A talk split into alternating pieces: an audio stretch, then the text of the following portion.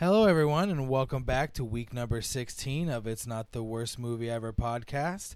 I'm your host, Sterling Hammer, and my here's my co-host, Lee Paddock.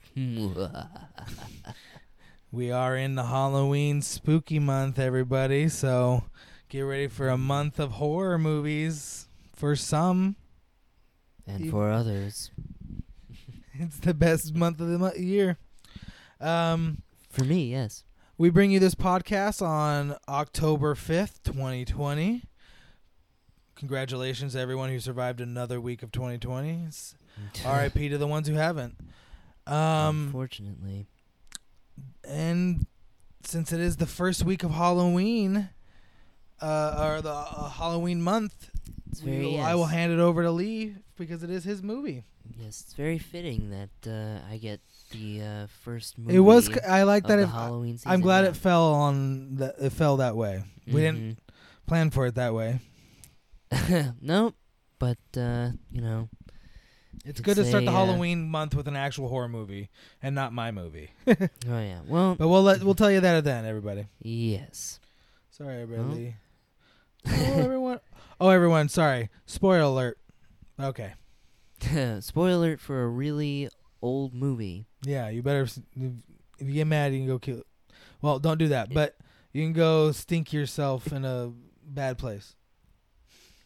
I have no idea what you just said, but I guess uh, we'll... He doesn't uh, know the rules of the internet yet. we'll, uh... Let's introduce the film that uh, I've chosen for this week to start off our spooky Halloween season. Uh, it's a classic film. Uh, the original, the one and only, the film that's considered the s- the scariest movie of all time.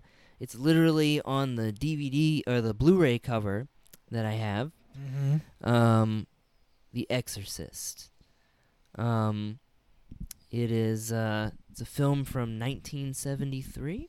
Uh, it's the oldest film that we've discussed. So up uh, to date so far, yeah. Yeah, we were. I also had the uh, the other oldest film that we watched, which was Monty Python and the Holy Grail. That was nineteen seventy-five. And then I had the the third. With you have uh, Just One of the Guys. I think that was nineteen eighty-five. nineteen eighty-five. Yeah, nineteen eighty-five. Okay. So, um, yeah, I guess I'll give a little a short summary of what the movie is about.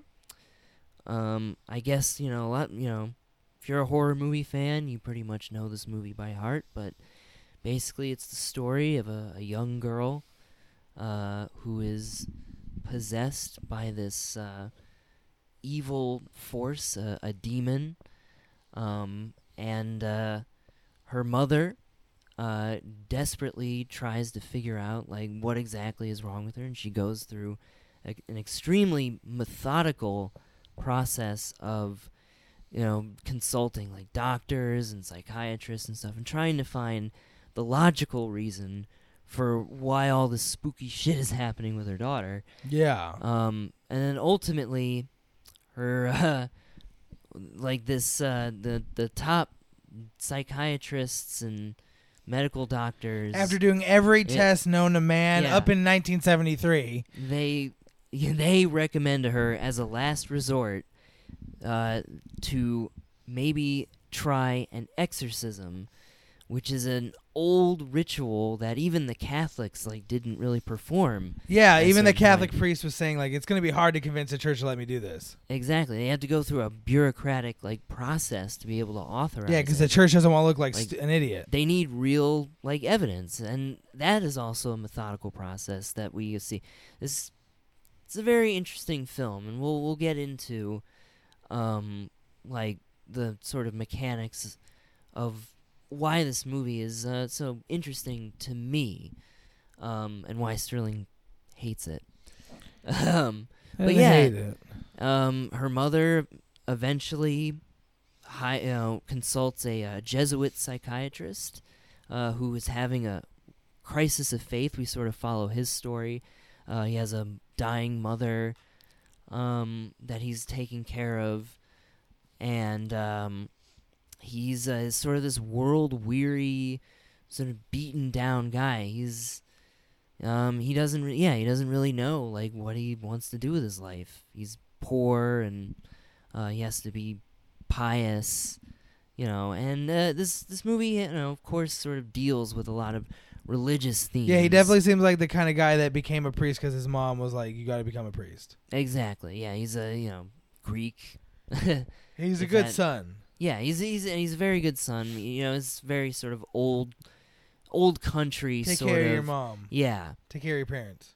Um, and uh, eventually we also follow uh, in the beginning of the film we are introduced to the the title character who um is the uh, the actual exorcist, uh, Father uh, Lancaster Marin, um as uh, he is uh, brought in um as a last resort to uh, fight this. Yeah, demon. Because all the re- even the old other uh, the other old priests are like, does anyone have experience with this anymore? Exactly. They don't really have priests that do this stuff anymore. You know, and you know, you could. It tell, doesn't bode well for humanity. And you could tell, like, this is probably like one of the last people who performed this ritual who could still do it. That's what I'm saying. This doesn't bode well for humanity. Not at all. It seems yeah. like the demons are gonna make come in. Especially uh, how, you know, everything turns out in the end. Yeah, I know. Uh, but we'll, we'll get into that. No. So, uh, yeah, I guess uh, I'll get into sort of uh, cast and crew. Uh, this film was directed by William Friedkin, um, who was uh, an Academy Award-winning director before this. Uh, he directed a movie called The French Connection, which is a classic movie with, Never uh, heard of it. well, it's a movie with uh, Gene Hackman. Uh, I've seen it. It's a it's a good movie. It's a little bit of a slow burn. It's you know an action movie of the early nineteen seventies. Ugh. It has one really amazing car chase scene, uh, but other than that, it's really just kind of like a basic sort of cop procedural movie. It sort of establishes a lot of like the Probably a lot of the cop action movie cliches that we mm. we know today. Which that's what makes it good is the fact that like everything based itself off you know, of it. Yeah, and it's sort of based on a true story, and that's a really good movie. I might show that movie to you one day. Gene Hackman is awesome in it. He's the star of it. Mm. You might like that. You know who Gene Hackman is, right?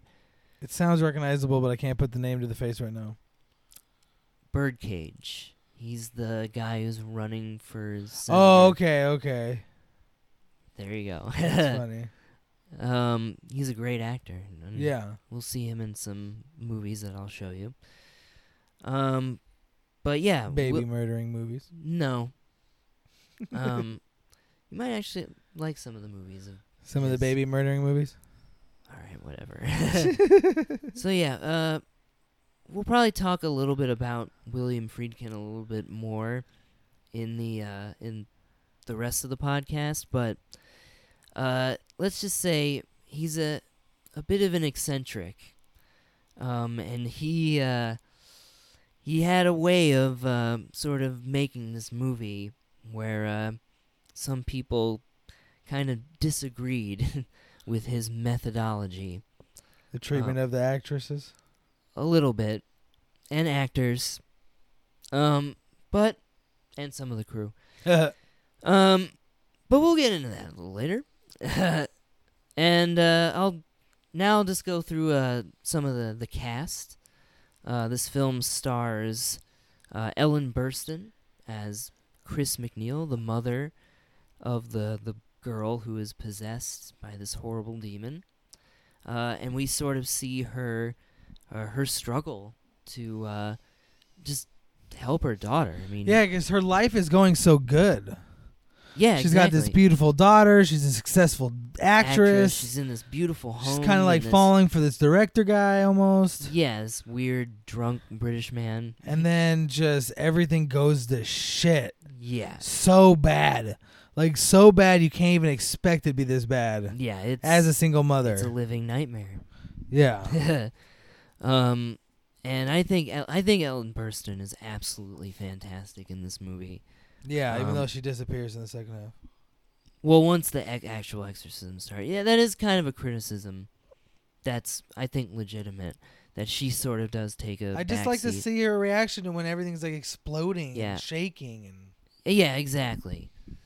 Um, and, you know, she gets one scene when uh, Father Karras is sent out. Um, yeah. But...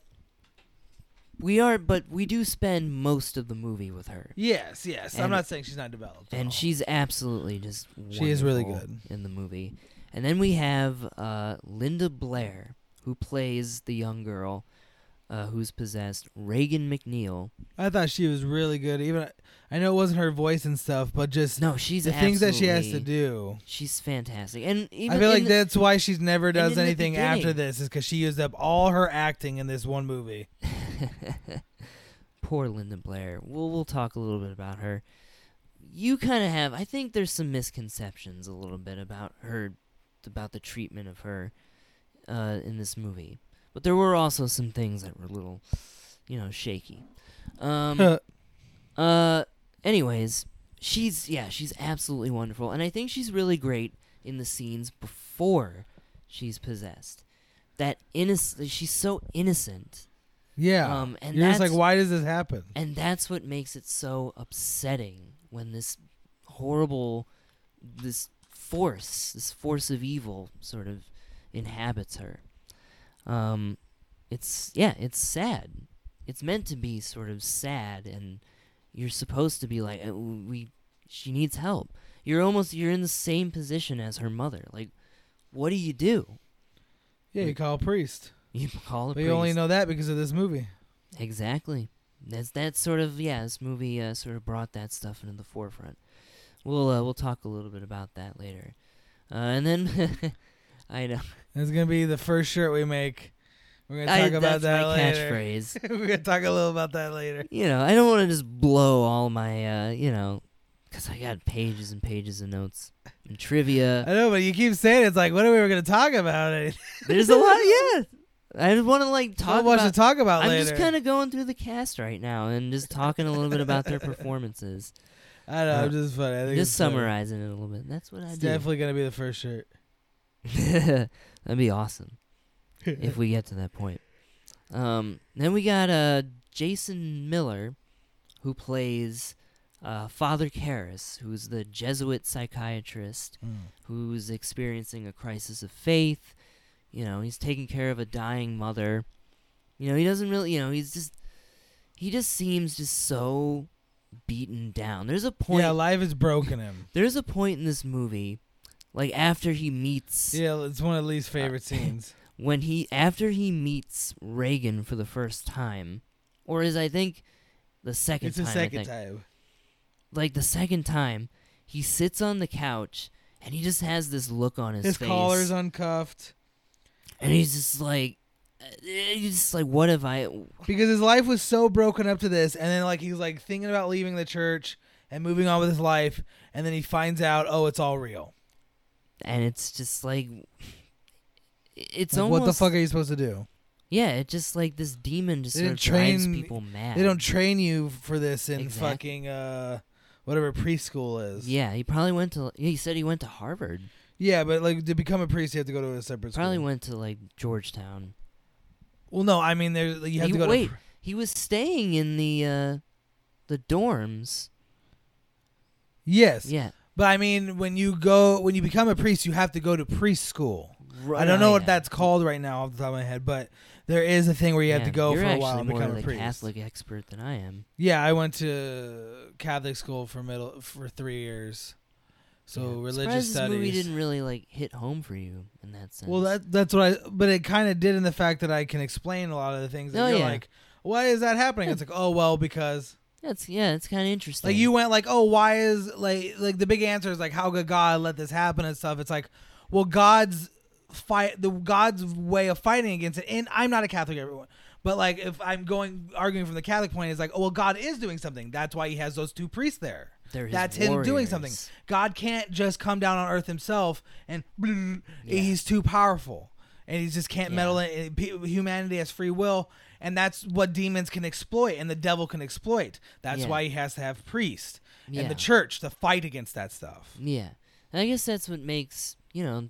I guess that makes uh, Karras's character a little bit more interesting. He's almost like this wounded warrior. I, I, that's what way. I was like upset. Like I was like uh, upset that the the he dies because it's it like is. oh he was learn. I thought he was learning from the priest. Like oh he'll be the priest that carries yeah. it on. Well now humanity has no more defenses. What the hell? I'm sure the Vatican's got some backups, but oh well. Uh, we'll talk a little bit about the uh, the Exorcist franchise as a whole for uh, in a little bit. Yes, because um, this was actually not my first Exorcist movie. No, you didn't. You don't really know much about this movie, and we'll get into uh, what, uh, how you've sort of, uh, how you've sort of built up to this moment in a way. Yeah, my you know, pass on this movie. Yeah, but uh, yeah, Jason Miller, I think, is really great. He wasn't really. Uh, this was his first movie, I think. Uh, yeah, actually, it was. He was mo- mostly known as a playwright. He was an award-winning playwright um, and director, and I think a theater actor as well. Okay, so still uh, had, he had yeah, that was like his thing. He was like in the theater world, and um, you, you got to see that in this movie.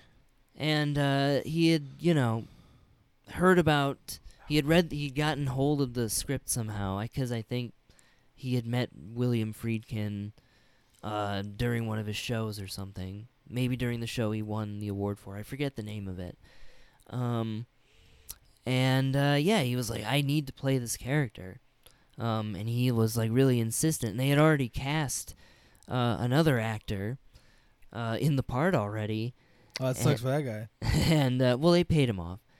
Um, and, uh, yeah, it's it's kind of a, one of those sort of, another one of those sort of inspiring stories for me. It's like, if you're insistent enough... And you have the talent to back it up. Yeah, yeah, you got to fit the role. The, he called up, he called William Friedkin up, the director, um, and he was like, you know, I, you know, I'll do anything for this part. And he's like, okay, well, if you fly yourself out here to L A, because uh, I think he was in New York or something, um, you fly yourself out to L A, you know, on your own dime. You come out here, we'll do a screen test with you, and we'll see, you know, where we'll go from there. And uh, William Friedkin was impressed. He said the camera loved him. Um, and yeah, that's yeah. That's what like most like actors, musicians, comedians say. Like you have to go into debt to start the craft. You have to be willing to go into debt at least. You don't have to, but you have to be willing. You have to be willing to sacrifice everything. Yeah. Yeah. I'm starting to realize that. Yeah, especially during these times. Um, definitely. Uh, but that's a conversation for a different podcast. All right. Well, I guess we'll uh, move on. I guess uh, we'll wrap up sort of the main cast um, with uh, the great Max von Sydow, who recently passed away this year. You're going to um, pass away soon after that movie? You look a thousand. Here's the... I didn't want to tell you uh, during the movie... Um, because I didn't want to spoil it for the podcast. I, w- I want to see if you'll be surprised by this. He was only forty years old when he made this, or he was in his forties. And that was that was makeup. His old age makeup. Mm. It was makeup. The hair did look fake, so I was wondering. Hmm, okay. But, yeah, I didn't think he was, like, actually, like, eighty, but I'm right. surprised that he's forty. Yeah, I thought it would be it like in its fifties to sixties. It was very, you know, sort of extensive makeup. It looks great, and that's sort of what that's what he looked like, sort of later in his life. You probably recognize him if you've seen if you've seen him. in What other, other things movies. has he done? He was in Star Wars: The For- The Force Awakens. As what? He had a very brief scene in the beginning. He was oh, the old man. Oh, okay, yeah, yeah, of that weird like little village. Mm-hmm. The guy okay. who gets killed. What else? Um, let's see. What else would you have seen him in? My, have you ever seen the movie Minority Report with Tom Cruise? I mean, I know it, but I never saw it. Okay, well, future podcast. I know that's the second shirt. It's not really a movie I love, but it could be an interesting movie to talk about. Um, okay, everybody. Um, God, what else would you have known him from? Well, I know him then. Yeah, he's a he's been a God. He's had such a huge, long-lasting career. Uh, he's a great actor, um, and I think you know he has sort of a he's he's has a very interesting scene in the beginning, I love the opening scene in this movie where it takes yeah, place. Yeah, it's surprising. It's very, like, when I first watched this movie, I was like, what is this? This is, in the uh, this is not a, this is not what I expected. By yeah, the way, you everyone, always see like anything from it. It's always like in a city. Or by the way, everyone, America. I forgot to mention in the be- in the intro to this movie, we watched the extended version of this film, which was released in uh, the year two thousand. So boo. Uh, this is yeah. Should have watched the normal version. Wasn't worth it. Actually, we'll talk about like. The interesting thing about the extended version. Less horror, more happy. um, But yeah, uh, my, Max von Sydow is great. Yeah, it's a great scene in the beginning. I love the opening that takes place in northern Iraq. It just has this really just, you know, eerie sense of dread through the whole Yeah, I thought thing. He was going to be the one that brings, like, the demon back or something. Right, yeah. You think, you know, he's the the title character, basically. But no, it focuses on the, uh, you know, the struggle of this mother and her daughter, which I think is a more, honestly, a more interesting story, a more emotional story. Yeah, um, yeah, yeah. It makes it more fucked you up. You care more. Yeah, it's more fucked it's up. It's very fucked up. This movie has a lot of really fucked up scenes in it. Even to this to this day, I think in that sense, it's still yes, still holds yes, up. It holds up in that sense. Um, the the masturbating with the cross, the stabbing the vagina with the cross. Oh, yeah. That was pretty fucked up. And, you know, just the fact that this girl is just being tortured this whole movie, essentially. Yeah. Um. But, yeah. Um. And he's he's in that very, you know, he's in that great opening scene, and then he's not in it for a while. And you're like, well, what was all that? um. And then, finally, when they authorize the exor- exorcism, they call him. Yeah. And he's walking around. It's this great shot. He's walking around in the woods, and, like, the trees look like they're dead. Um, it's just like this, he, f- like, this evil that he's fought over the years. You could tell he's, like, fought. It's taking a toll demons. on his body. Um, it's taking a toll on his body. It his sort soul. of just surrounds him constantly. Yeah. He just looks, you know, again, just, like, beaten down. He's this, again, and people can warrior. sense it, and everybody, yeah, exactly. And he's he's taking like barbiturates. He's really he's got like arthritis. He's really like shaky. Yeah. Um. He's he looks like he's on the verge of death. Yes. Um. And. And then there's that great shot when he you know he comes out of the taxi. Yeah, you love the shot. It's the poster. Yeah. You know? On the you cover know, it's, an the iconic, D V D it's an iconic shot of uh, you know him standing in front of the house and the light coming from the girl's bedroom. It is a cool looking shot. It's uh, yeah, it's so beautiful, and that's the kind of horror that I like. And I'll now now I'll just kind of get into why I chose this movie a little bit. One, because you know I felt like it's just, it's just a great movie to watch around Halloween. Yes. Um, you know, it's considered the scariest movie of all time, and I really wanted to see... And it definitely is for a certain generation. Boomers. It was a phenomenon when it came out. And even Gen X. Yeah. I, you know, I was afraid to watch this movie when I was a little kid. If I had watched this when I was a kid, it would have freaked the fuck out of me. Oh, yeah. But watching it now as an adult, it's... Yeah. I guess just... I'm more modern horror movies are so much scarier. Yeah. I'm more... Mm, I don't know about that. This movie's not scary, like, at all. There's nothing scary about this movie. There's some things. The demon's really... funny. Uh, it's fucked up, but that's not scary. Okay. There's some, like, subtle things that really creep me out about this movie. There's creepy things, yes, but I mean, like, from, like, something you modern movie from the get-go, you're just horrified the entire time. I think modern movie horror movies are better at doing that.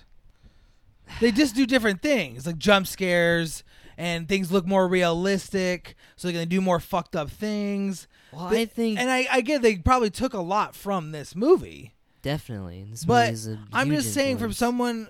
I've, I don't like horror. horror. I get scared very easily. And there were parts of this movie where okay, I was scared. I understand that. I was yeah. a little scared. I was scared more before we, be, before she became a demon. When the demon was like around the house a bit. Oh, The, yeah, the sense of dread, the suspense. Yes, but once the demon was inside of her, it was just more funny or more fucked up. Because every time the demon funny. talked, it was just do, funny. I do think that, yes. Um, it's not very scary. It just, I felt like it just did become, it was just not scary I, after yeah, that point. I also don't think that this is the scariest horror movie of all time.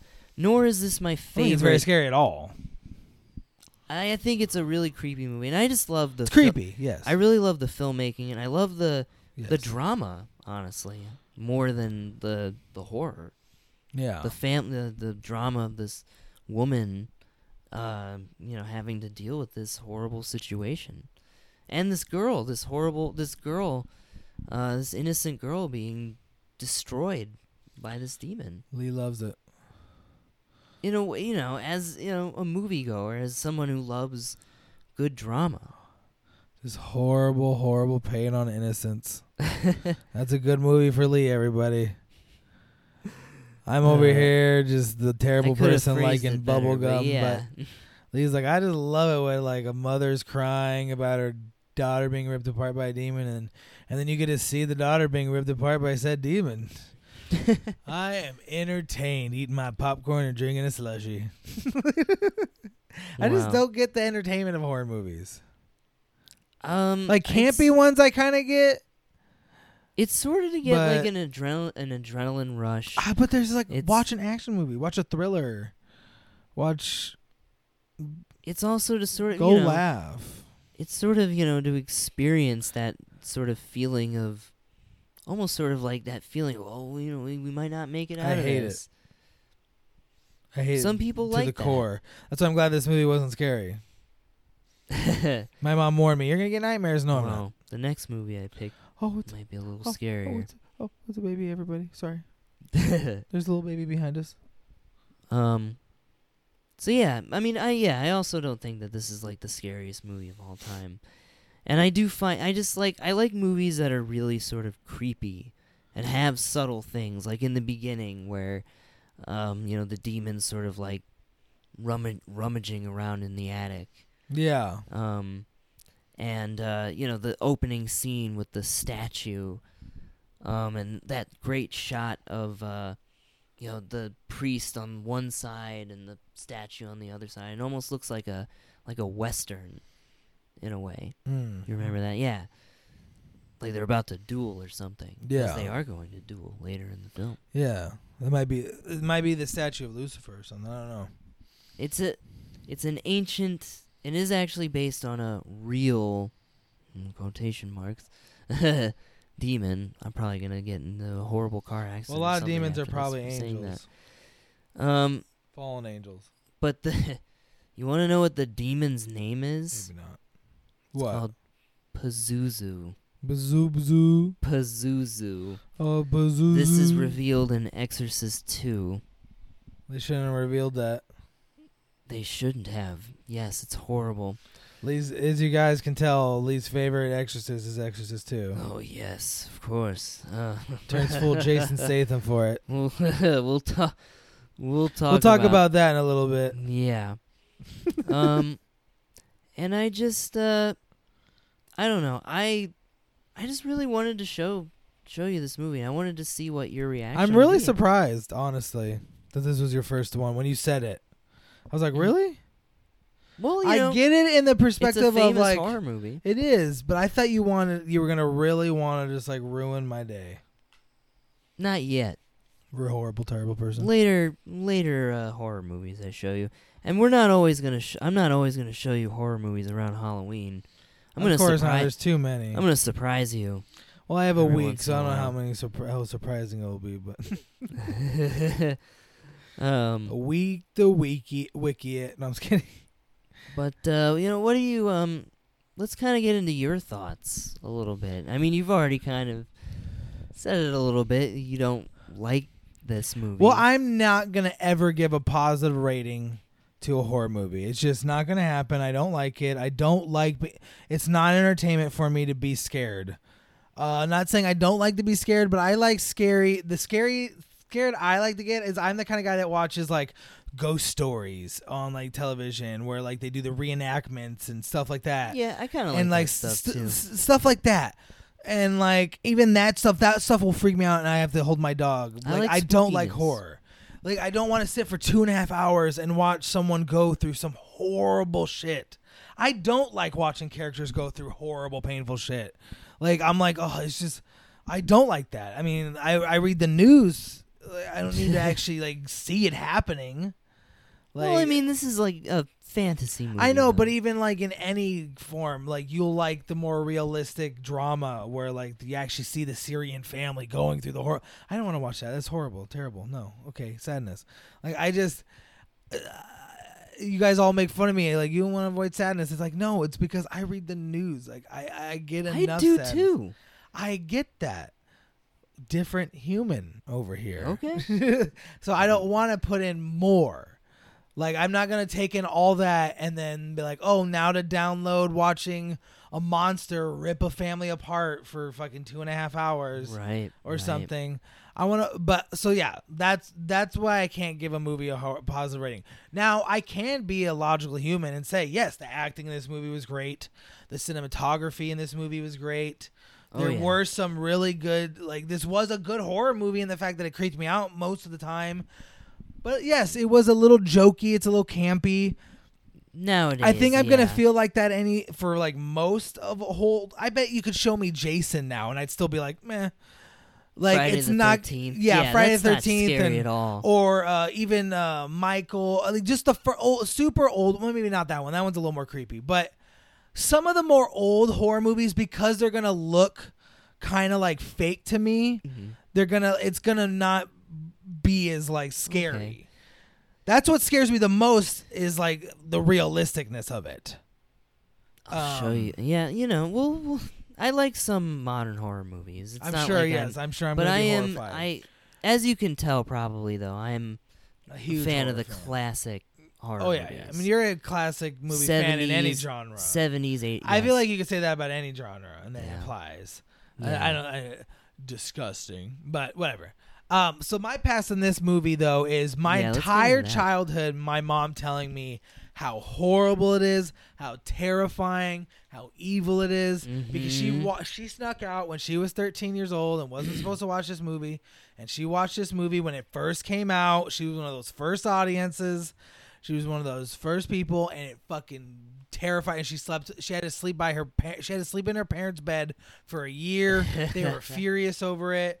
Because they told her not to go see it.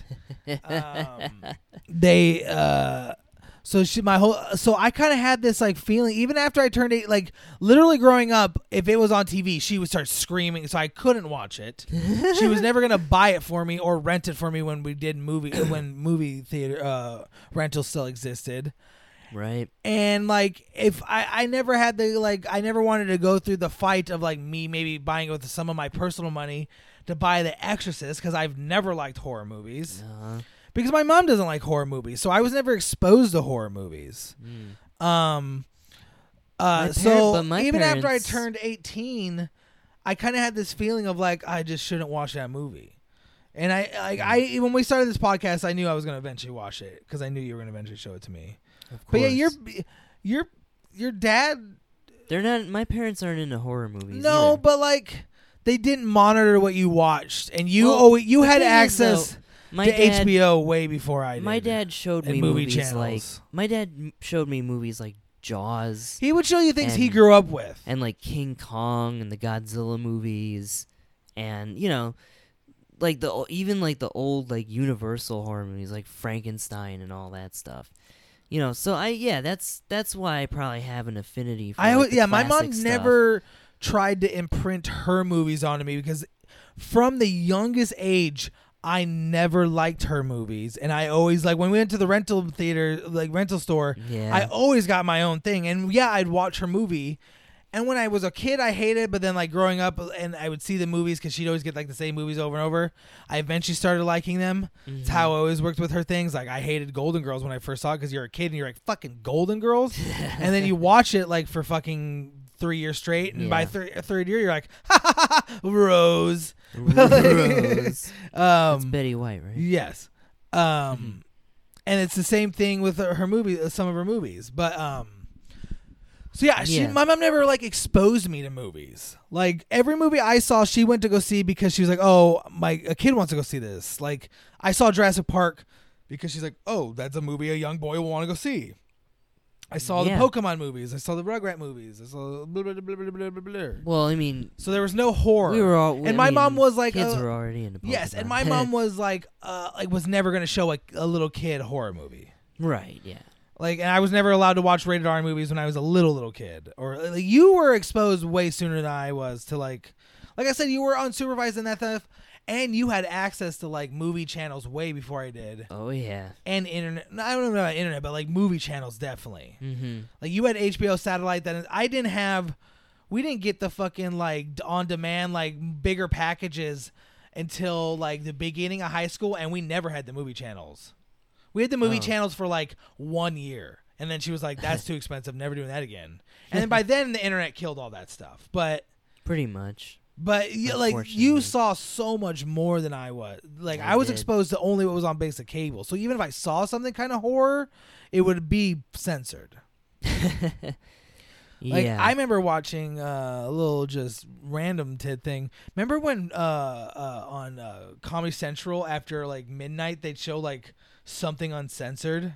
Yeah, they'd show an uncensored movie or an uncensored comedy special. Yeah, I remember and that. It was like, and it was always crazy. Like they would show like the nudity, or they'd show like there'd be full Everything cursing, would be fucking uncensored, shit. Yeah, and you're like, what the? F- how do they get away with that?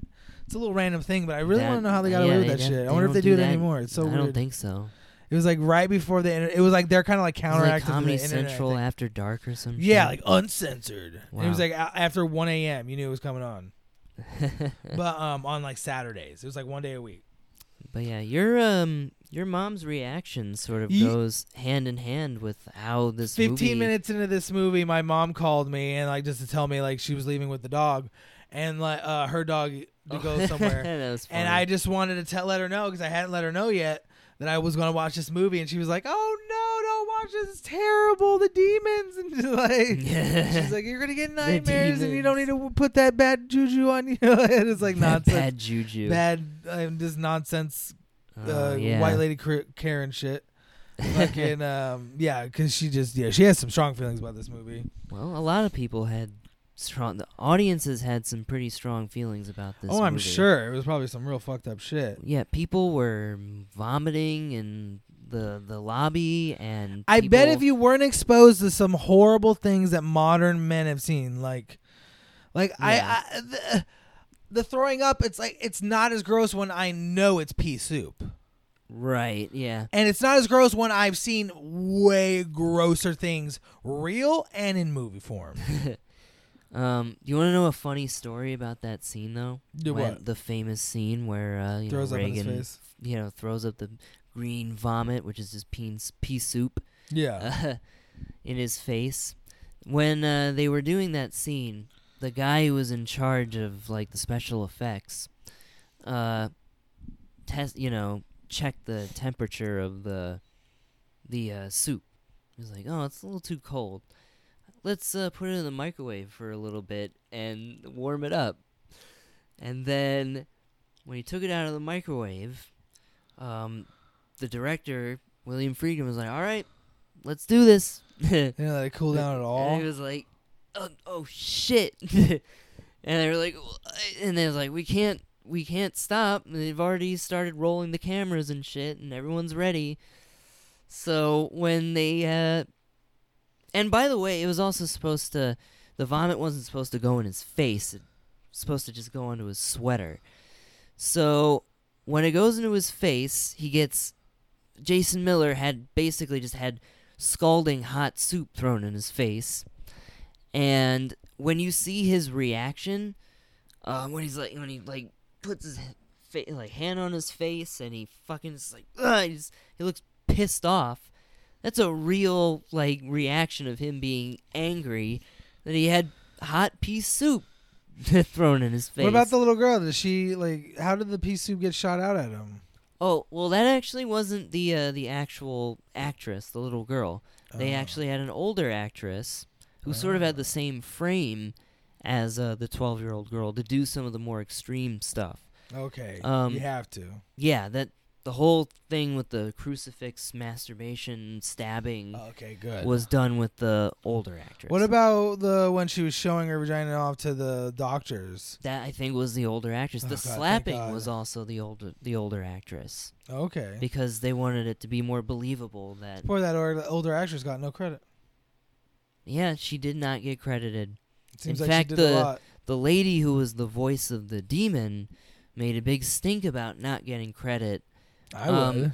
After, like, the first, like, initial, like, premiere, I this think. This movie made Boongo Boogoos. They probably didn't get paid shit. Um, but uh, when they released it, when they got it ready for, like, actual release to the public, uh, they added her name in. Her okay, name is Mercedes McCambridge.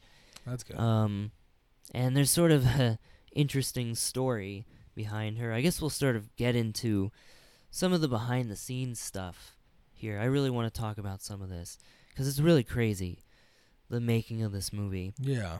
Um, Miss Mercedes McCambridge was an old sort of like actress from like the nineteen forties and fifties, and who had like disappeared at this point in the early nineteen seventies, which happened to a lot of them. Mm-hmm. And she was... She was got an, too old. She was an alcoholic at the uh. time. Or actually, recovering alcoholic. And um, and a chain smoker. You can tell Everyone from that is. voice. Everybody in this movie is a chain smoker. Everyone in the seventies were. Everyone in the seventies, yeah. That's just that's kind of one of the dated aspects of this movie, in a way. Yeah, we don't smoke cigarettes anymore. We vape. Yeah. Modern, future, twenty twenty. It's still not healthy. Um... Uh. um But yeah, she uh, she was in a really bad spot in her life, and initially they were just gonna, they were gonna try and just alter Linda Blair's voice, um, and try to make her sound like devilish and evil. That's hard um, to do to a little girl's voice. Um, and uh, the fucking like the sound effect, the sound designers and all that, uh, and editors. You know, worked tirelessly to try to make it work. They said they spent like over one hundred fifty hours of trying to like do different things with her voice. And then William Friedkin listened to some of it. He was like, "Nah, no good. Try something different." Sounds like shit. Sounds and like a little girl going. Yeah, exactly. It would have sounded terrible. Probably. Unfortunately, uh, you know, not to disparage Linda Blair, obviously. But she's a little girl. Um, even she would say that, you know, Mercedes McCambridge is, you know, was the makes better that choice. Demon so spooky, iconic because yeah. her voice sound. It's almost like it's like an androgynous voice in a way. It sounds both male and female. Yeah, it does. Um, and the way that sounds they, like a demon talking through a little girl. Exactly, it's horrific. Um, the way they got it to sound that way was that she. Smoked probably like I think eight packs a day, um, something like that, and a crazy amount of cigarettes. Um, she, Disgusting. She relapsed into alcoholism. Drank probably forced, sort of or coerced, suggested maybe by Billy pushed Friedkin, a little bit. William Friedkin, yeah. Let's say let's ruin that voice a little bit more. Um, we let's see what we can, you know, let's get those weird sounds and. Um, and yeah, she was like drinking extensively, like just bourbon. Yeah, probably also like the fact that like now you can drink on the dollar of like the studio. Mm-hmm. Basically, um, that's the god the seventies. You could never make a movie the way that they made this movie. No, uh, there's today. too many. The actors have too many rights now. Exactly. Boo. Um, not true to your art forms anymore. And, uh, like, I don't know, like, apparently, like, I don't I don't know if I believe that he actually did this, because he's William Friedkin, he's kind of a weirdo, maniac. um, he said that he strapped her to a chair, um, and, like, poured, like, like, alcohol down her throat or something, um...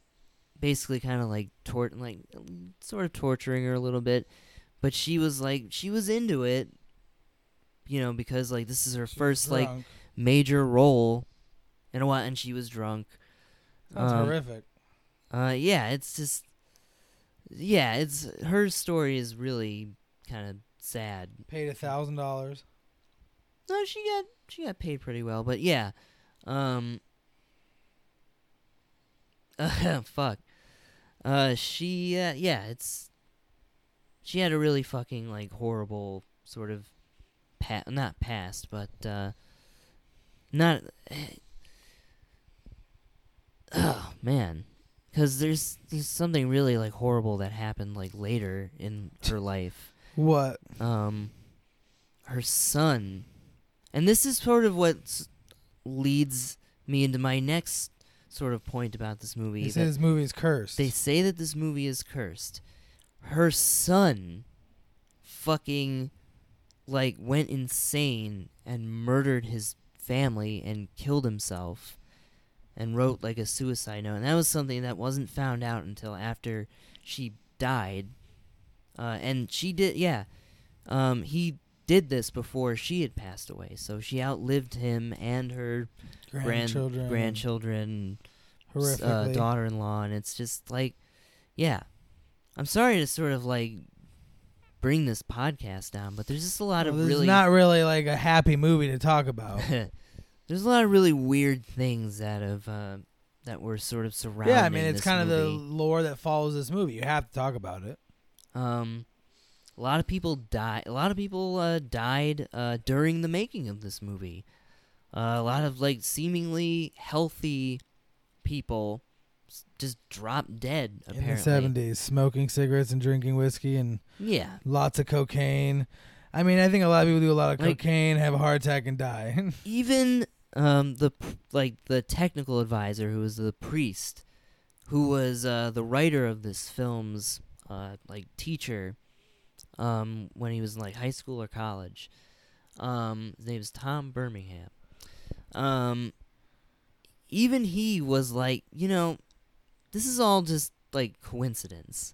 They asked him to bless the set because things were getting so crazy. Uh, because eventually, like, the set burned down. One of the sets burned down. Like, when they were scheduled to shoot, William Friedkin gets a call at, like, three in the morning um, out of a dead sleep. And they're like, yeah, hey, you know, what's, what's going on? Are they firing me? They go over budget? And then uh, they're like, no, the, the set burned down. And they're like, wait, what? And they, to this day, have not figured out what the cause of this fire was. It's Lubu Zubu. You know. So, it was the demon Lubu Zubu. You know, Pazuzu. Pazuzu. Um, yeah. So, yeah, it's this movie has some crazy shit associated with it. And, uh, let's see, uh, Max von Sydow's brother died. Uh, Linda Blair's grandfather died. Grandfather. Okay. Uh, Jason Miller's son, um, who is the a- who is the actor Jason Patrick, um, who you've probably seen in certain things, but you probably don't can't associate the face with the name, right? No. Um, I don't want to get into that right now, but he's uh, you know he's he was kind of a popular actor in the nineties. Oh. You ever see Speed two? What happens to him, though? You didn't tell me what happens to him. I will. You ever seen Speed two, though? No. He's the star of that movie. He's repla- oh. He replaces uh, Keanu. Keanu.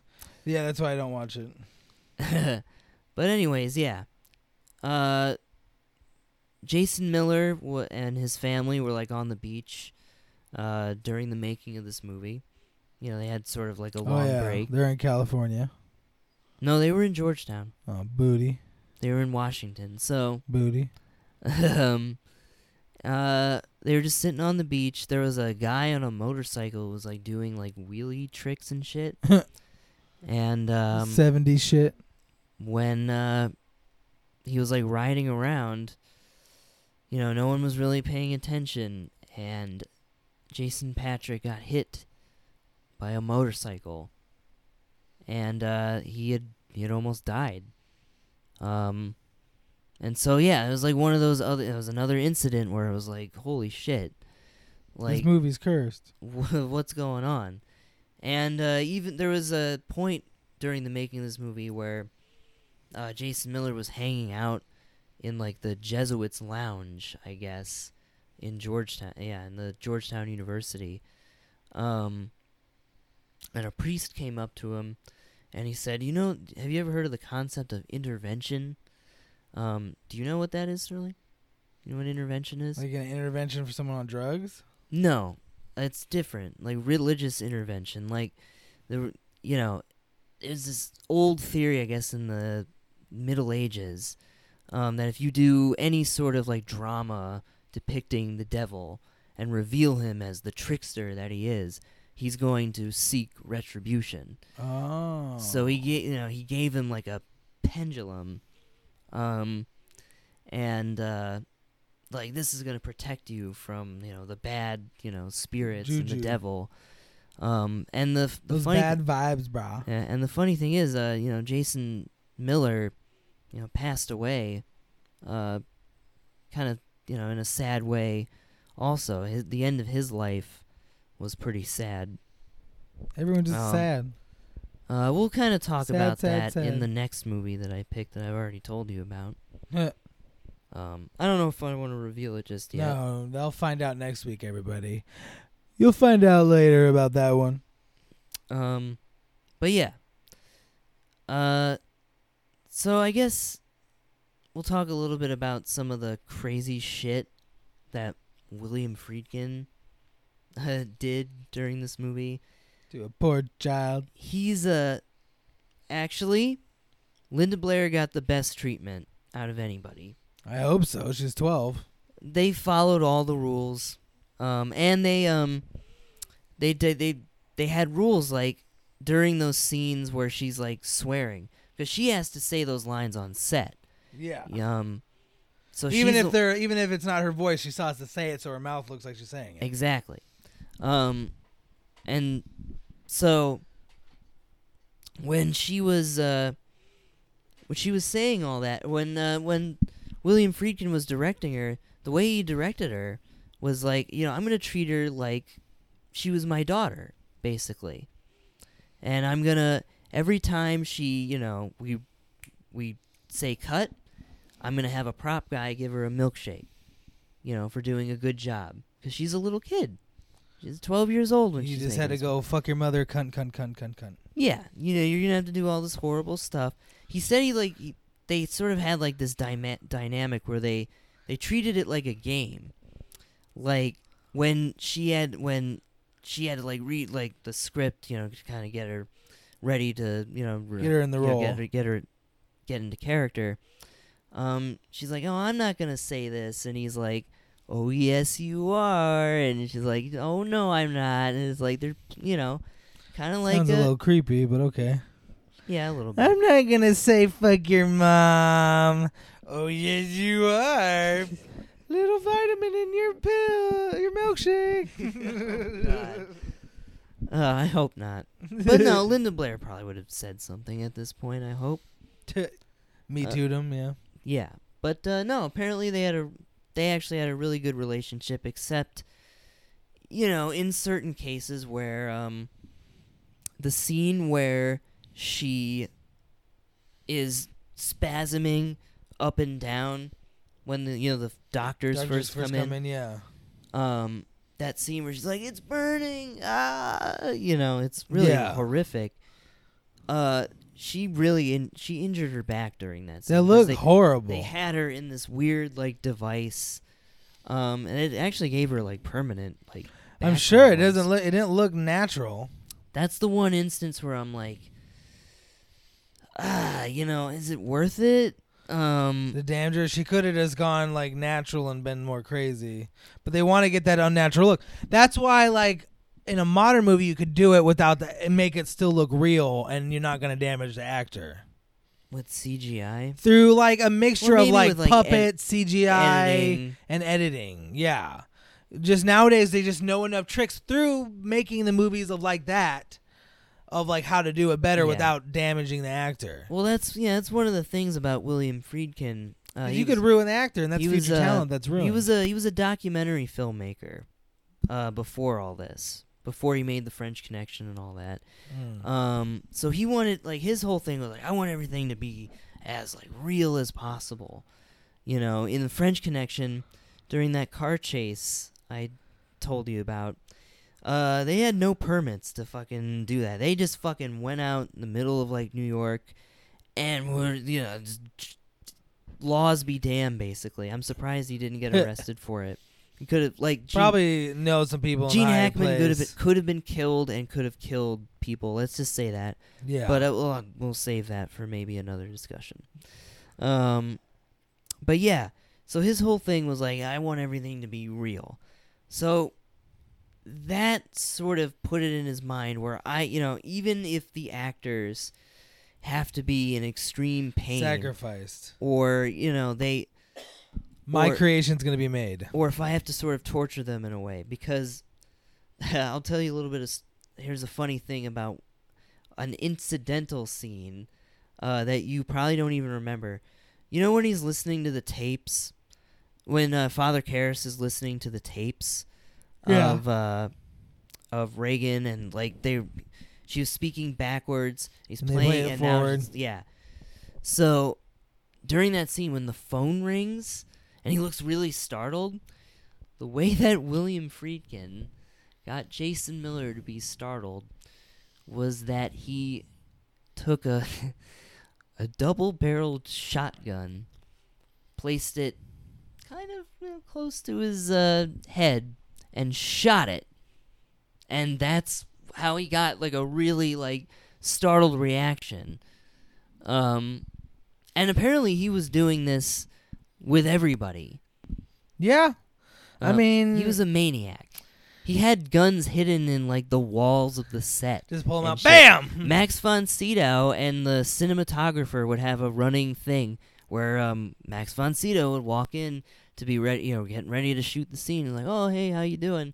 And he's like, "Oh, is there any guns uh, on the set today?" He's like, "Oh, we got a du- we got a pistol uh, in the wall right there. Uh, Billy's got a shotgun uh, hidden under the floorboard. You know, it's use." It's, well, I mean, it's he seemed passionate about his craft. I mean, absolutely, and, and you're gonna shows. Get really good reactions that way. You could not make a movie like this today, but yeah, I think that's one of the really interesting things about this movie.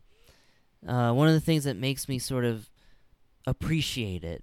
There is a lot of passion and dedication to this. Yeah, you care about a lot more about the background and the behind. I mean, the behind the scenes mm-hmm. and the making of movies than I do. Uh, yeah, absolutely. That's why, like, when you can watch a movie, you'll pick it apart more. I'm just ignoring that stuff because I either don't see it or I just don't care.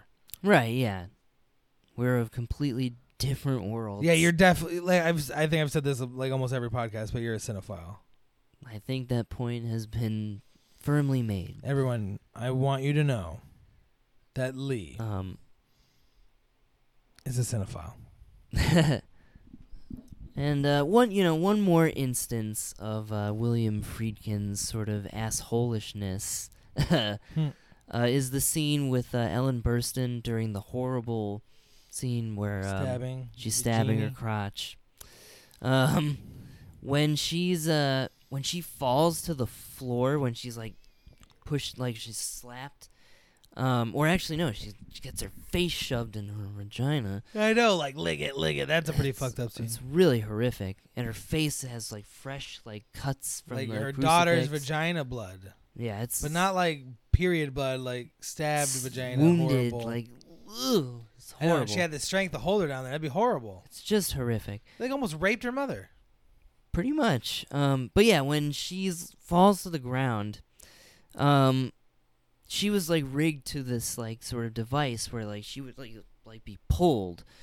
Um, and the first like couple times that they did it, she was like, "Oh, you know, you're you're kind of pulling me a little too hard. I could get hurt." And William Friedkin was like, "Well, you know, we got to make it look realistic." And he's and she was like, "Well, I understand, but I could get hurt." And he's like, "Ugh, fine. Don't pull her so hard." And she says, I watched a documentary about the making of this movie. Of course you did. Um, and she says, "I felt them exchange a look."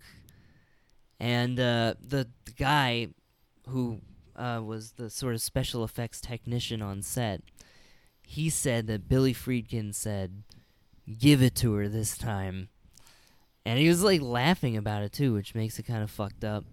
Because he's um, probably like, this is the last too. time she'll do this. The thing was, though, Ellen Burstyn was laughing about it too. She's sort of like, oh, well, you know. I don't want my career ruined. Ha ha ha. Boys Club.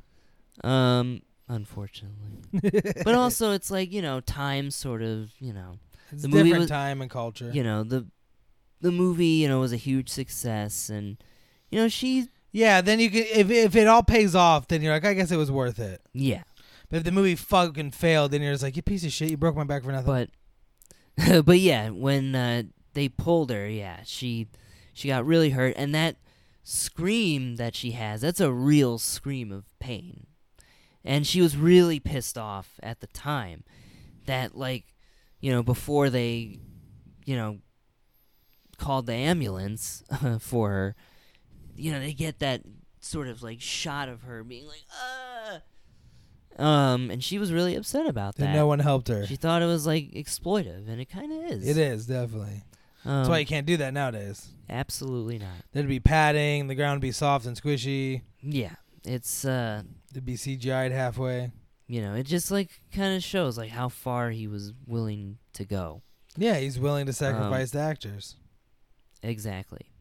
Um, he's sort of an interesting choice for this sort of material. And that sort of goes into, I want to talk just a little bit about the writer of this movie, uh, William Peter Blatty, who... Uh, Another William.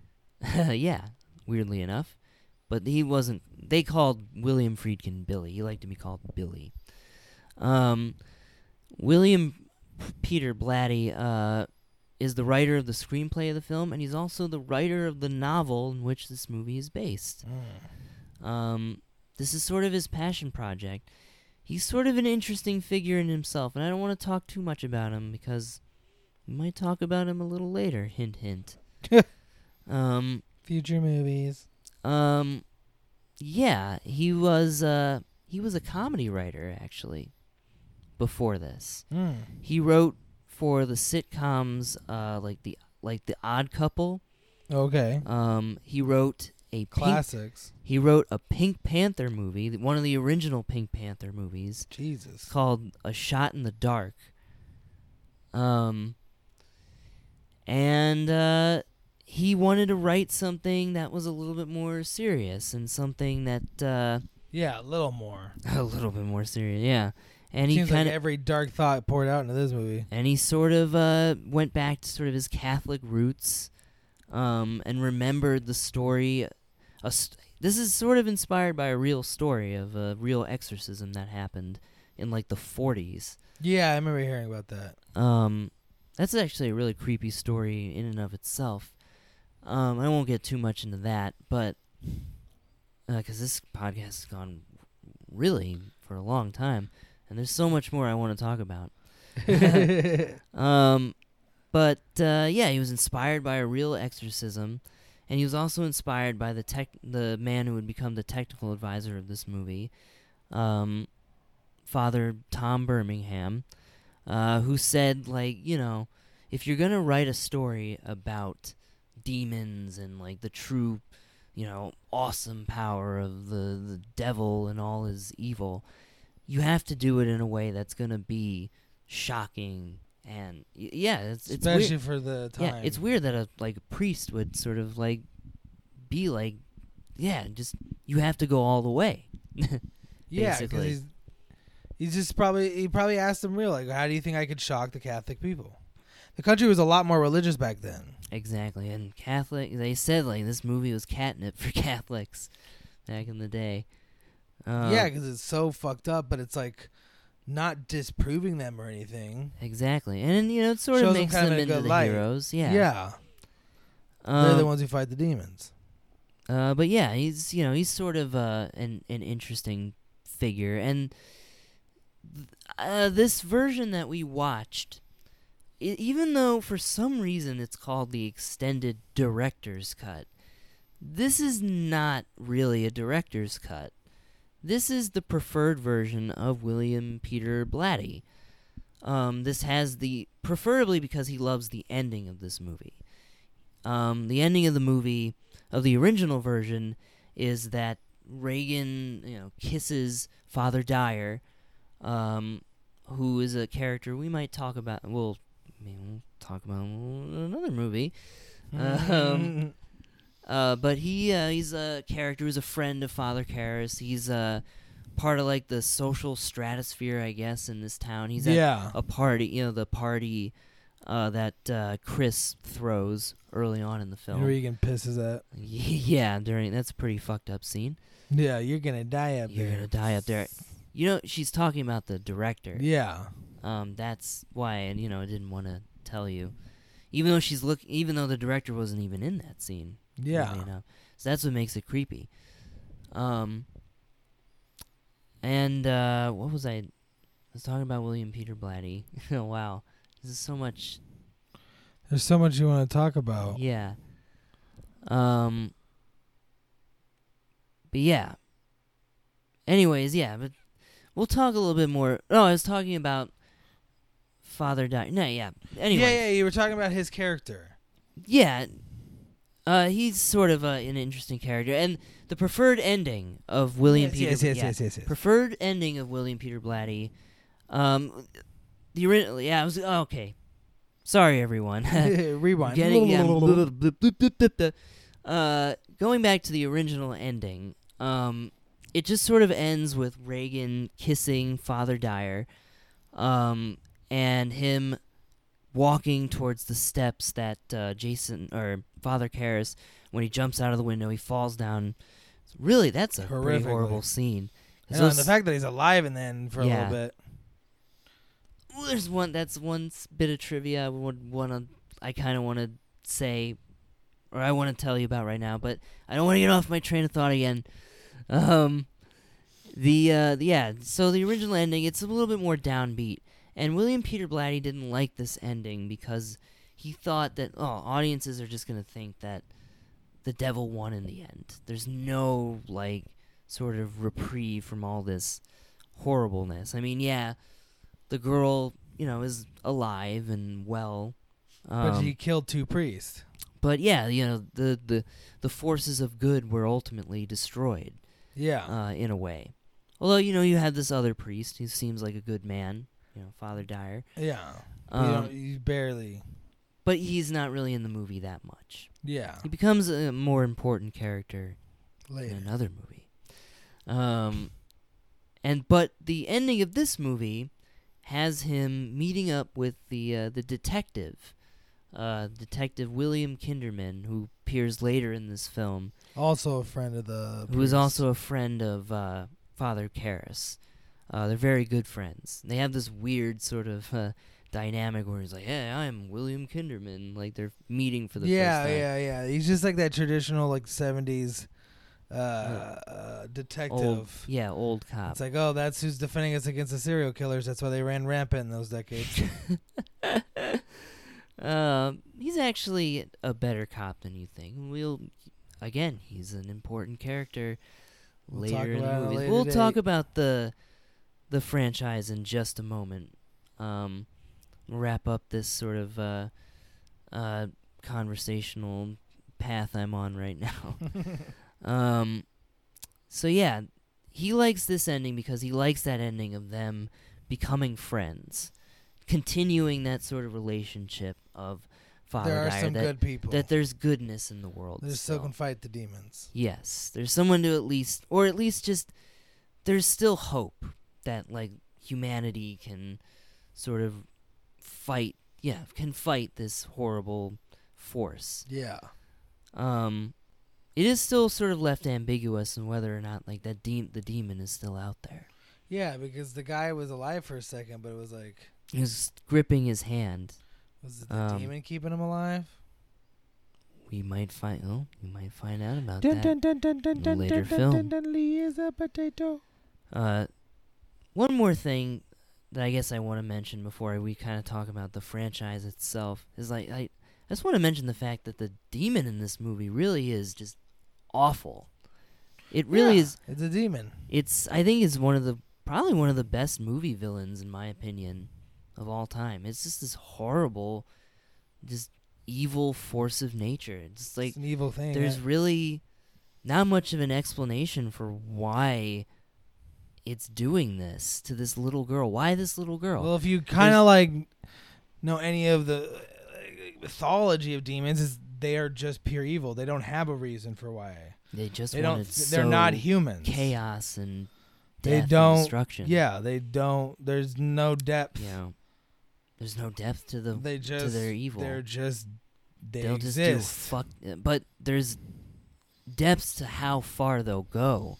Yeah, there's certain de- de- different de- kinds of demons and classifications, but, like, you can't judge them on, like, oh, how could you do that? That's un- inhumane. Well, they're not human. Of course not. Yeah, and that's, I'm not trying to. I'm just saying it's, like, this, it really is this awful, like, it not even the, not even just the fact that, you know, it's just doing this these horrible things I to her body. It, it's the stu- It's the fact that she has to go through all those medical tests and shit, and everyone thinks she's just crazy. I guess, you know? But, like, I don't... It's not very... I, you were really affected by those scenes. They didn't affect me that much, because I'm just, they're just medical tests. I've seen those scenes before. They seem, like, fucked up in a little, like, uh, old-fashioned a lot of times, but you were more I, affected by that in general. And I just... Yeah, I can't see the demon the as, like... I can't see the demon as, like... the best villain, movie villain ever, because it's more horrifying when a human does those things to a human, because they know better. A demon is just, in my eyes, because I, a demon's just a demon. They they do that shit. They're, they're evil. Like, you don't meet good demons. Yeah. There are no good demons. That's why they're demons. But I'm just saying, in like in terms of just like Ev- there's pure evil in there's, movies. But, like, I'm saying it doesn't feel as evil when it's coming from the source of evil. It's like, oh, that's expected to be evil. But when it's like, oh, that's a human guy, and, like, oh, secretly he skins babies and wears them as a coat, well, that's more fucked up shit. You'll find uh, something in the later movie. This whole franchise, stupid franchise. Well... I guess we should just start talking about the franchise. For five on. minutes, yes. It's been going on for quite a while. So, this franchise has a really weird history. Um, Reboots, comebacks. T- a T V show that lasted like one season. No one even knows about. Um, and then Exorcist two. Paranormal like activity kind of replaced Exorcist. In a way, yeah. Replaced the Saw movies, actually, for a little bit. Um, well, that's another discussion. Jesus. Um, Exorcist two. Let's. I'll give my brief sort of thoughts about this. We won't ever really do an episode about this, unless I do my own separate podcast about about bad movies, just like weird movies, bad movies, or something. um, this is a horrible movie. It has nothing to do with the first movie, other than the fact that Linda Blair returns. She's in a mental institution, and Ellen Burstyn's not in it. Max von Sydow appears for like a minute in like a flashback. He's fighting like the demon in like Africa. um, another priest is called in to sort of investigate what happened in the first movie, I guess, but really doesn't really have that much to do with it. And all this, like, really bizarre, crazy shit happens. It's not really a possession movie, even. It's more horror? It's... No, it's like this weird, like, fantasy, trippy, surrealist nightmare movie. When did it come out? It came out in nineteen seventy-seven. Mm. And guess what? James Earl Jones is in it, who plays Darth Vader. Guess what? Star Wars came out in nineteen seventy-seven. So is making this movie, or yeah, th- both these movies came out like around the same time. It's so crazy. He was making this movie around the same time he was doing the voiceover, the well, voice that's acting. For Vader. Yeah, that's awesome. And you don't know he didn't think no one knew Star Wars would be a big yeah. movie. He dresses up as a locust in that movie, mm. and he spits out a tomato that's good. At somebody. It's a fucking mess. uh. We will never watch that movie. Uh, then we have Exorcist three, which I don't really want to talk that much about. It's because least favorite butthole. Exactly. I'll take that butthole in my face oh all God. Day. That Exorcist butthole. Um, ex- I just want to say right now, uh, Exorcist three is a wonderful movie, and it's a shame that not a lot of people never even have heard seen of it. it. A lot of people don't even know that the franchise extends that far, but we will talk about that movie Shouldn't. someday. Maybe sooner than you think. Oh, God, my God, my God. Um, anyways, uh, yeah, I don't want to talk too much about that movie. Then we have the interesting case of the Exorcist prequel. Um, you said you've seen this movie, right? Yeah, on T V. You've probably seen one version of it, because this is the weird thing about that movie. So initially, uh, I I know we're kind of I'm we're running out of time here, and this is going to be a little bit of a, a yarn. Um, but initially, the original director of this film, uh, came out with a version, uh, that or show yeah, he finished a version that he showed to the studio that they hated, yeah. uh, because they thought it was like really boring or some shit, right? Um, then they, they brought in another director, director of Speed, yeah. uh, to recut the movie completely. Not only recut, reshoot it completely. No damn. And this version was released to the public. Um, it had you know all new all new scenes, and it was supposed to be like faster paced, more exciting.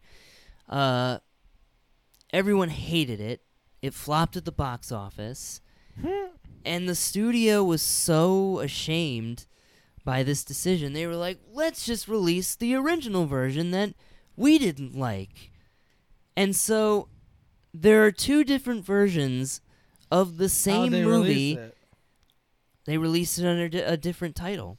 Just put it in theaters still? They released it in theaters and passed it off as something different? As like a different movie, yeah. This was like in two thousand four, five That's funny. This is, yeah, this is really crazy. And did people like that one? Nope. That movie also flopped, and everyone thought it was a huge mess. Maybe you just don't make any more Exorcist movies. No. And, and they made more. But you know what? Recently... I read something recently? where they were thinking well, about rebooting it. Did they make one, a new one recently, recently? It was a T V show. Oh, yeah. Lasted one season, I think. Yeah. uh, but n- I've heard in recent rumors that there might be a reboot in movie form. Shot for shot remake. Yeah, hell yeah, four K. We all know how those go. Just ask the director of the Psycho remake. That'd be great. Um, but yeah, that's the the crazy brief history of the Exorcist franchise. The failure, the failed franchise. In a way, yes. There are two good movies in the franchise. Ew. It really shouldn't be a franchise. Although, we'll talk about Exorcist three we'll one day and why that, that mo- at a later date and why that movie is so special. Uh, All right, well, well, let's wrap this up. Uh, I want to get everyone knows that this movie is a quote, has some oh, yeah. really famous quotes. Yeah, let's, yeah. Um, a lot of them are just like her spewing a bunch of curse words, so it's not really like something I wrote down. But yeah. a couple of them stand out. Uh, this one stand out in the beginning. Just take your pills and you'll be all better. And it's like, huh, that's funny. That kind of becomes the mantra of like the eighties parent. And yeah. then that's why we are we are where we are now. Pretty much. Um, the sow is mine. That's the first time like the demon like is really yeah. getting fucked up. We sl- um, when she when it slaps the doctor in the face. yeah, and, and then it starts showing off her Gigi, and it's like Jesus Christ. It's lick me. And the yeah, everyone's just standing there like, what the fuck? like, yeah, it's horrific. Um, Just horrific. Do you know what your daughter did? Your cunting daughter. Your cunting or no, you know what she daughter. did? Your cunting daughter. Yeah, after uh, the director that uh, the actress is working with gets mysteriously killed, uh, his head his gets his head is found twisted, twisted completely around. around, and he yeah, was thrown, thrown out, out of the window. window. Yep. Um, and uh, you know the demon starts talking in his voice to the mother, And uh, yeah, he's like, yeah, because the demon can mimic any like souls it's taken. And yeah, it's it's fucking with her. That's the other thing. It's like the demon's not just fucking with the daughter; it's fucking with everyone. That's what a demons her. do. It's this force of evil. Yeah, and then this to the priest: your mother sucks cocks in hell. Your that's one of the more famous. Cocks in hell. Ah. Yeah, it's, yeah, it's one of the most famous scenes. Like when they kept doing the things with the tongue, it was funny. Yeah, that shit was great. Yeah, it is kind of funny. Um,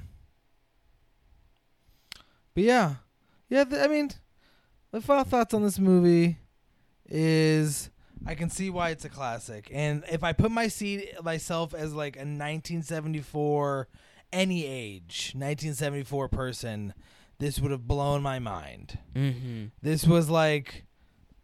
Yeah, I, I can't put a I can't say the same because most movies nowadays are based off of movies from that era, era, but or at least like the things they do in it.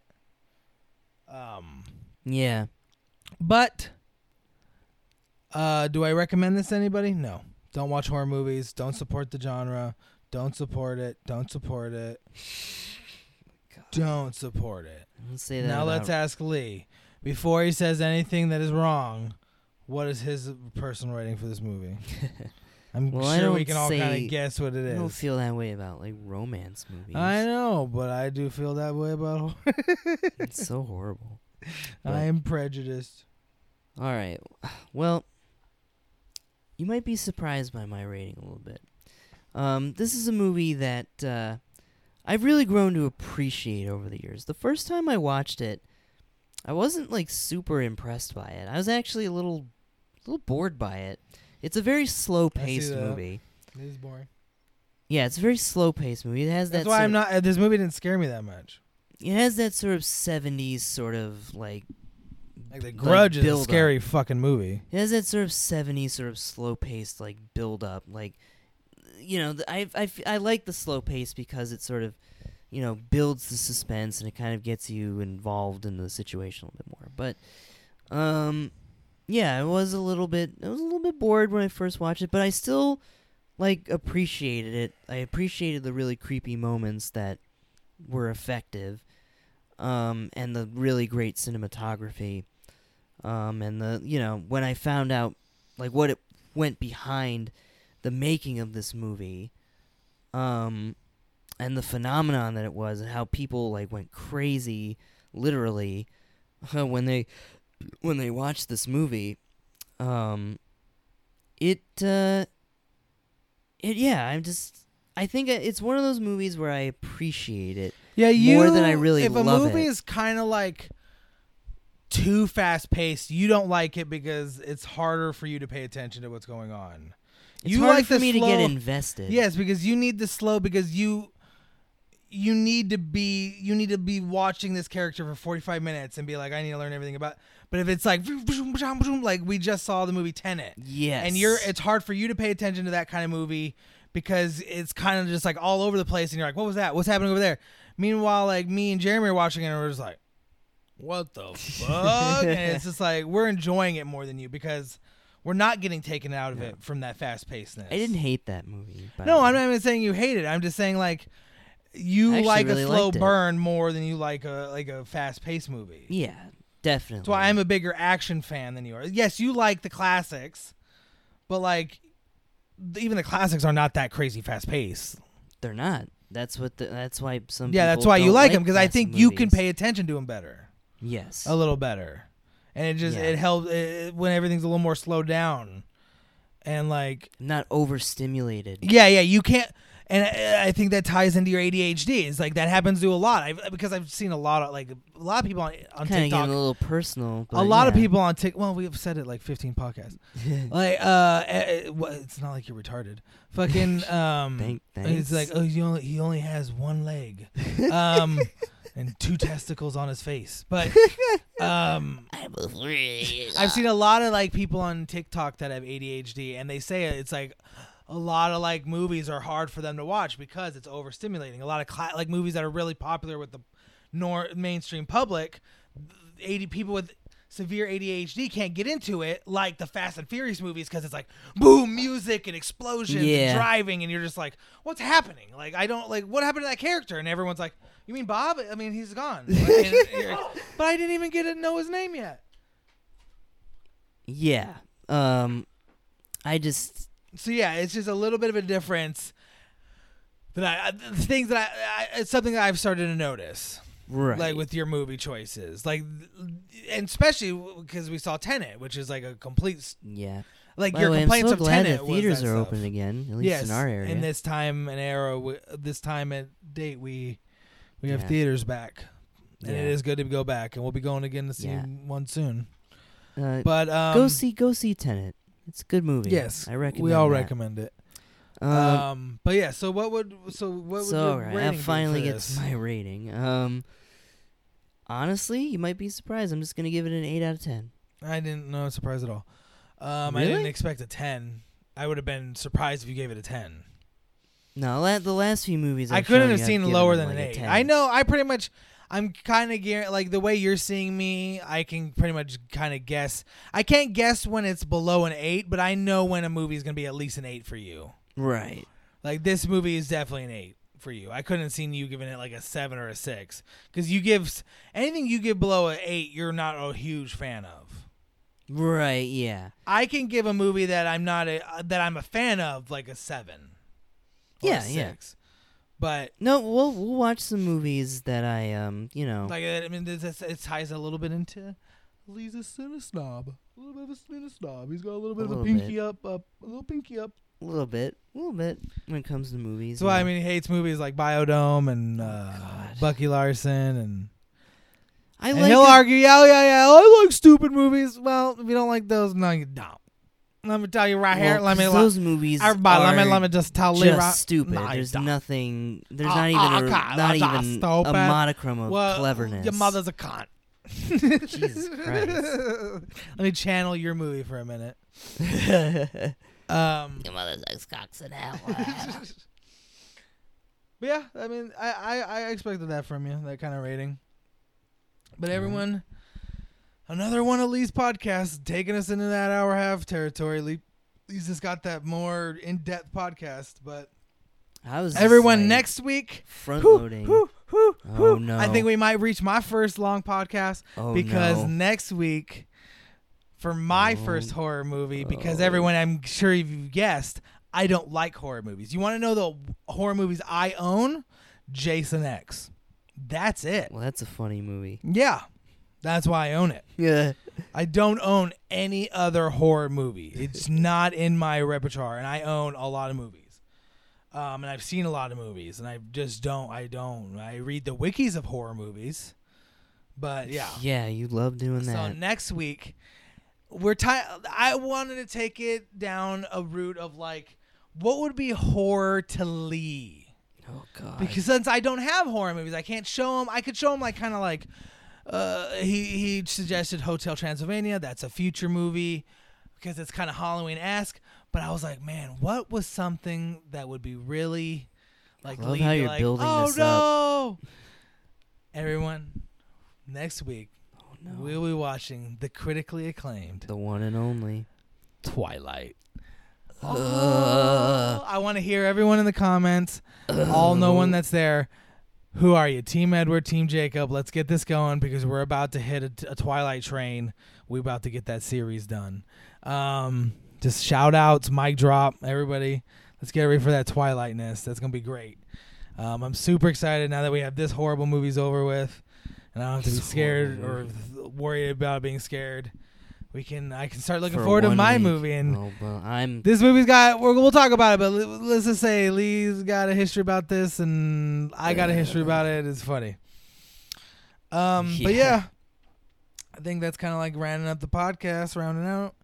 Um, if you want to listen, I mean, as always, if you're listening to this, you already found the podcast. But if you want to listen to future podcasts on a different source, know that we. The link is in the bio of our Instagram, but you can find us on Spotify, Apple Podcast, Amazon Music, which is recent, uh, Podbean, which is our original O G site. Um, you can find you'll find highlights on our TikTok at It's Not the Worst Movie Ever. pod. Um, follow us on Instagram. It's Not the Worst Movie Ever pod. Uh, you'll find it in, in the link in the bio, link to the podcast, link to our personal podcast, our personal Instagrams. Follow those to see what other f- projects and other things we're working on. You know, projects. Yeah. Um, whatever we're life grateful has in store. To, uh, this feels real cool getting up to episode sixteen. We're going on episode seventeen. It's crazy. Um, season one will be wrapping up in the next like few weeks or so. Rutrow. And uh, we'll see what that means. But that's not going to be until past Halloween, so you don't have to worry about that. Um, if you're listening. Yeah. If you're listening, and you should be listening. But um, yeah, woo. Yeah, we'll threaten you. Watch this podcast. Um, but as always, please leave a review, uh, comment, share the podcast. It, hel- it helps kind of get us out there, that free publicity, that free advertisement, which we need. And we hope you enjoyed this week. I think you did. I think you will, I mean. And uh, we hope you have a Hopefully. great week, and you hope you survive this time and age. Eat more pea soup. Don't do that.